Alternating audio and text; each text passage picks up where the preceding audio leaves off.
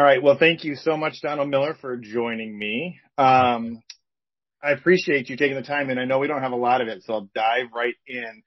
Um, my my first question is sort of about the book. Obviously, you just uh, published a brand new book, and you've written quite a few. Um, and I think I mentioned in my email to you that a million miles in a thousand years was a was a pretty big deal as far as a book for me. It's actually why I became a writer, and it was wow. sort of the idea that if you're not happy with the story of your life, write a better one, right? like live a better life. And that book was, I think, 12 ish years ago. Yeah. Um, and I think if I remember correctly, the first book that sort of gave you a platform was like almost 20 years ago. And it sort of seems like the trajectory shifted like five years ago. And I'm curious how you, you know, what it was that happened so that you ended up here with a book that I read it over the weekend that you suggest could be more valuable than a business degree. Like there's a there's quite a shift there, and I'm just I'd love to hear how what happened five or so years ago. And I'm making an assumption that it was five years ago. That's sort of when the book, the genre of books shifted. Yeah. Well, before I ever wrote uh, Prayer and the Art of Volkswagen Maintenance or Blue Like Jazz, I was actually president of a small publishing company. So I had I had a little bit of business experience there. Um, and that was a, a series of happy accidents led me to that position. I mean, I started in the warehouse. Somebody quit, I'd move up. Somebody got fired, I'd move up. I don't think the actual owner of the company realized that I was the president of his company. and it was and it was a small operation. So I'd had a little bit of business experience, and then while I was while I was managing that publishing company, I wrote a book, and that book didn't sell enough copies to get any kind of attention. Uh, but then the owner of the company that I ran put the company on the market and sold it. And so at that point, I was out of a job. I started my own publishing company. So that was my second uh, opportunity to run a company or to experience business, if you will. Uh, and then I wrote a, another book at night that ended up spending 40 weeks on the New York Times bestsellers list. So early in my career, there was there was a, a fork in the road between being a bit running a business and being an entrepreneur, if you will, and and being a memoirist. The memoir took off, and, and you know when so, when a book does that, it kind of takes over your life for a period of time. So uh, and I and I, I I enjoyed it immensely. So I I wrote a series of memoirs, and then and then by about the sixth or seventh memoir esque kind of book, because I wouldn't call them memoirs, but um, the publisher, you know, came to me and said they wanted another one, and and to be brutally honest with you, Jason, I didn't have anything else to write about. there was nothing, you know, I I just if, if you write your eighth memoir, you're, you're definitely a clinical narcissist. So, uh, I, I just, I'm a regular narcissist, not a clinical narcissist. And so I stopped at seven. Well, then something interesting happened. Accenture, uh, came to me and asked if I could take and explore some of the ideas surrounding narrative structure and create a project management curriculum. And I did that for them. And that got me thinking about narrative structure and what it can teach us in business. So that led to writing Building a Story Brand. That book sold half a million copies, which is, which is pretty good. And I built a marketing education company, uh, helping people clarify their message. That took off. It, it scaled pretty quickly past $10 million. And at that point, I'm now running a company and I, I kind of used the same mind that created the marketing framework to create a management execution framework, sales, uh, mission statement guiding principles, you know, a robust, even a how to grow a business curriculum. And pretty soon I had a suite of business curriculum. What I, what I realized pretty quickly was that because I didn't go to college, uh, that I thought about business very, very differently than people who'd been educated and gotten an MBA or something. And the way I thought about it didn't make me sound smart, Jason, and it didn't help me look successful. But then when I, you know, business has a scoreboard. And when I compared what I was doing to people who were more educated than me, I, I, I felt like my scores were pretty good. And the score is literally the owner's checking account. Right. so you know, at, at, the at, at, the end of the day, so I, I decided to create this learning and development company called Business Made Simple. That is a blue collar. I don't care if you went to college. I'm not trying to help you look successful. I'm, you know, I'm trying to help you make money and grow revenue for your company. And that's kind of the spirit of, of business made simple. And I've enjoyed it.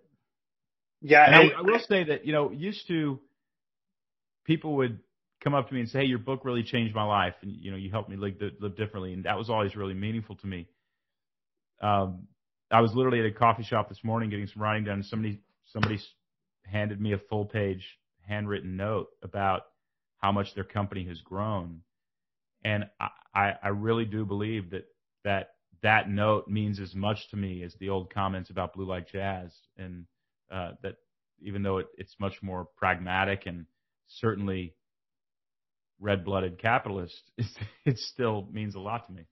Well, and it, and in some ways though, the impact on real people's lives is the same, right? Like I have got four kids that I would like to leave some kind of a legacy for, and that require all the things we want to do with our life. They all just take money, right? It's not just about the money, but they do.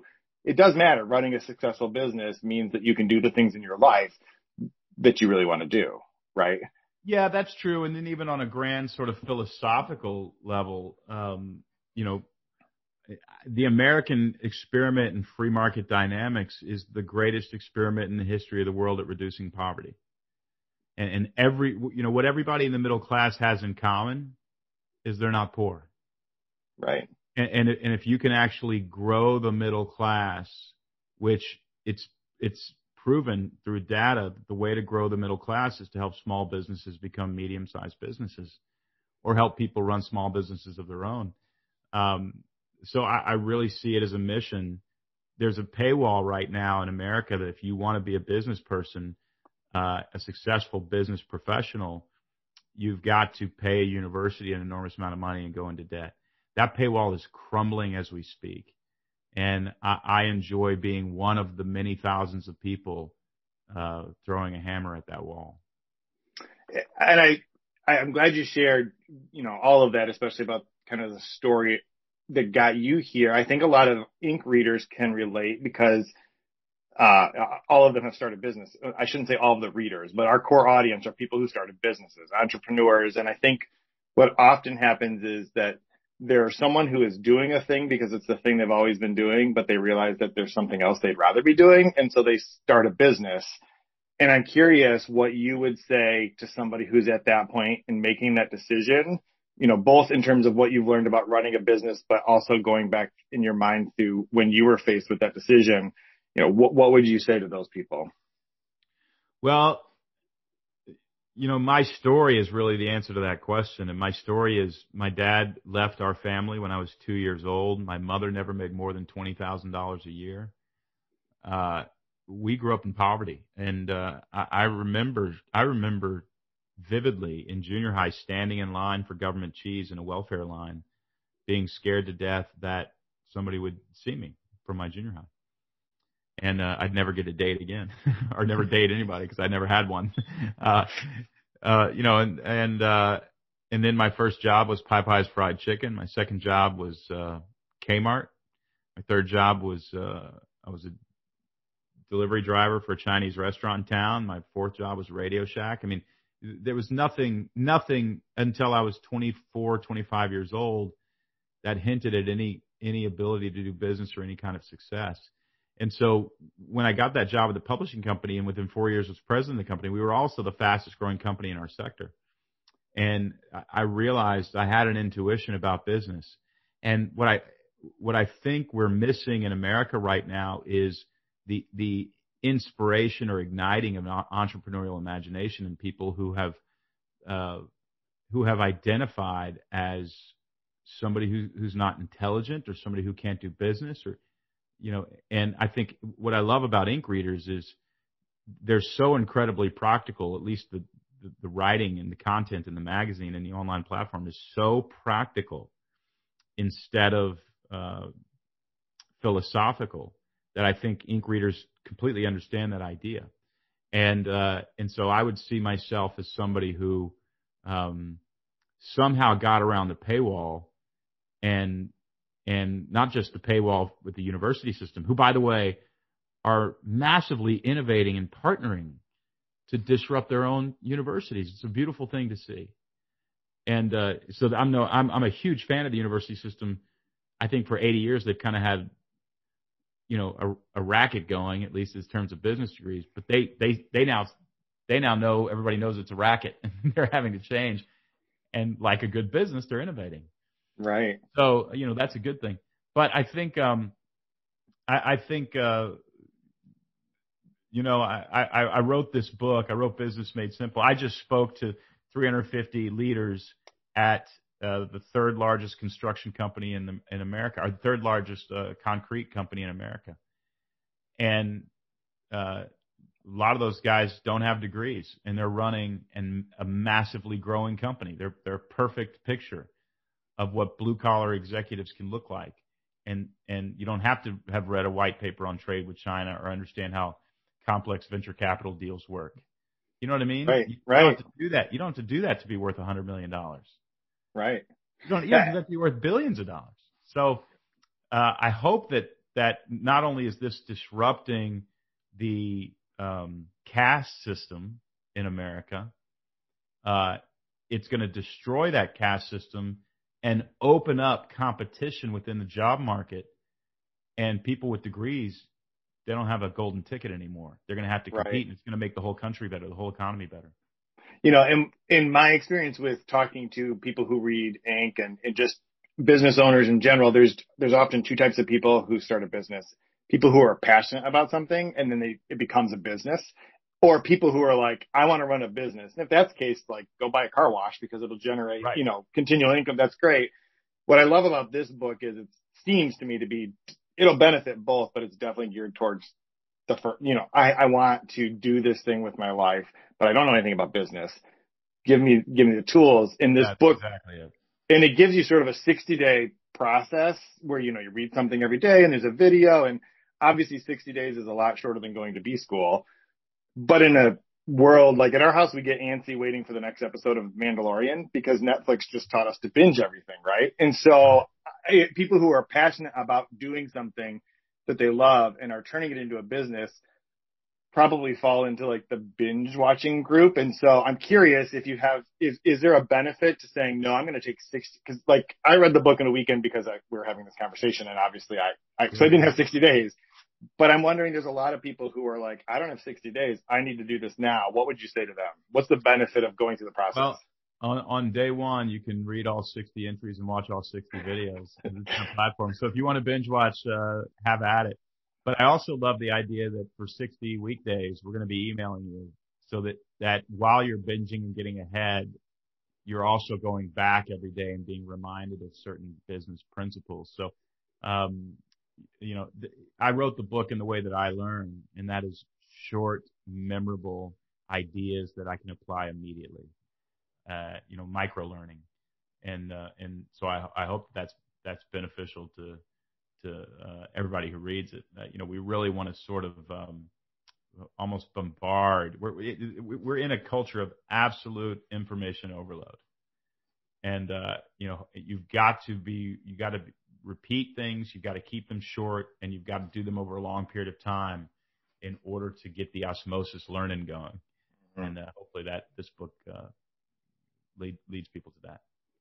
So I have one last question because I promised you 15 minutes, so I'll let you decide how Oh, we long. can go. I, I Okay.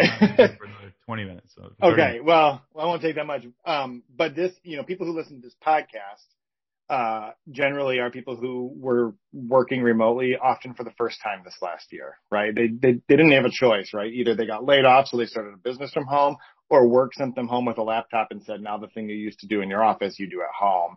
And obviously you run a business, you write books. Writing books is something you can probably do relatively easily working from home or coffee shops or wherever. But if I understand correctly, your business involves in the past a lot of in-person events, right? And I interviewed Brian Halligan, who's the CEO of HubSpot last, I think October. And it was right before their big inbound conference where in the past they've brought like thousands of people to Boston and they were launching it online last year as everything was. And one of the things he told me was that it forced them to change things that probably should have been changed anyway. And that some of those things are going to stay that way. So my question for you is over the past year, what are some of the things that changed for you, both in terms of how you ran your business and personally that you hope stick around? there were many lessons. Uh, the first lesson came in uh, establishing a vision and unifying a team around that vision. So uh, when the pandemic hit, when we realized we were going underground, if you will, um, I gathered my team around for one meeting, one last meeting. It was March 14th, 15th, right in there. And I said, listen, in October, you know, the reality is, I said, listen, the reality is we are 80% dependent on people getting on airplanes, flying to Nashville, Tennessee, and sitting in a room. And that's a stark uh, reality that we are going to have to deal with. And I said, in October, I, I put a date on the calendar, October 1st. I said, in October 1st, uh, everybody in this room is going to get together in person, uh, and we're going to toast to the fact that nobody was laid off and nobody had a decrease in pay. And that's the goal. And I need ideas from everybody in the room on how to, how to make that happen. You know, I get choked up, uh, just thinking about it, to be honest with you. Uh, we, you know, there's 30 people on my team. We really like each other. You know, we've seen kids get born. Uh, we, we've just seen, we, we lost one of our own, uh, last year in a tragedy. And, uh, you know, we, we're just tight knit. And I thought, well, you know, we can sell the house. We can do what we need to do. And that team said, you know, people have been wanting us to go to a live stream. We've not wanted to invest in the technology because it's a little foreign to us. We've never done it. We don't know if, we don't know what to charge for it, but we aggressively put together a plan and, you know, quadrupled the number of people at our next event. We, we, we reduced the price by two thirds. And uh, long story short, we saw the company grow by about 25% in revenue and about 30% in profit. And so we we actually hired people, you know, during that time. And, and and I know that's a common story. And and on October second, I think we couldn't do it on the first. We did it on the the day after. We all got together with masks on and stood out in an open field and raised our glasses of champagne and said we did it. And uh and now and we're continuing to go. So so that was the first thing was to actually set a vision of the ship is not going to go down. Uh, that's thing number one. Thing number two is to ask the question of the staff, how? You know, I didn't fully know. And, uh, but I've got a smart team. So that was, that was number one. Then the second thing that we learned that will stay, that will stay with us forever is, you know, a 9 a.m. director meeting every morning followed by a 10 a.m. department meeting every single weekday morning kept this company alive and made us even more productive than we were before and, and we realized that when we were in the same room, we weren't communicating very well, but when we had to communicate well, we did, and we learned and adopted processes that allowed us to do that. So uh, that was that's a very practical thing, uh, but that's one of the things that kept the company alive. And then the other thing was, you know, we, we've learned last year that disruption is actually an incredibly good thing if you can be innovative and move and change. And so this year we don't need to disrupt anything. We're going to keep everything the same. And we just got together and said, no, let's disrupt it again. Let's just pretend there's a pandemic. Let's change everything again. And that's what we're doing. And we're having a fantastic time doing it. And, uh, and the company is incredibly proud of what they've accomplished, uh, as a team. And I'm incredibly proud of them. Uh, so, you know, we're just going to keep changing and going and, uh, and, and, uh, but we, I think the pandemic has been really terrible for a lot of people we realized really quickly that, you know, if we can help some small businesses stay alive, uh, this is a, an incredibly, incredibly important mission. And the people who did what we trained them to do, that is create sales funnels, collect email addresses, pivot your message, pivot your offering to the new pain point and culture, those, those businesses made it. And, uh, and we hope to keep uh, offering that kind of value to our clients. That's great. So in addition to getting the book, where can people, I know you're pretty active on Instagram. Where can people find you if they want more of this? I'm Donald Miller on Instagram, but you, you won't get a lot of business advice. You'll get pictures of my dogs, uh, which I think is is terrific value. They're really cute dogs. Right. Uh, yeah. But you can find out more about everything we do at businessmadesimple.com. Great. Thank you so much for your time. Thank you very much. It was an honor to talk to you.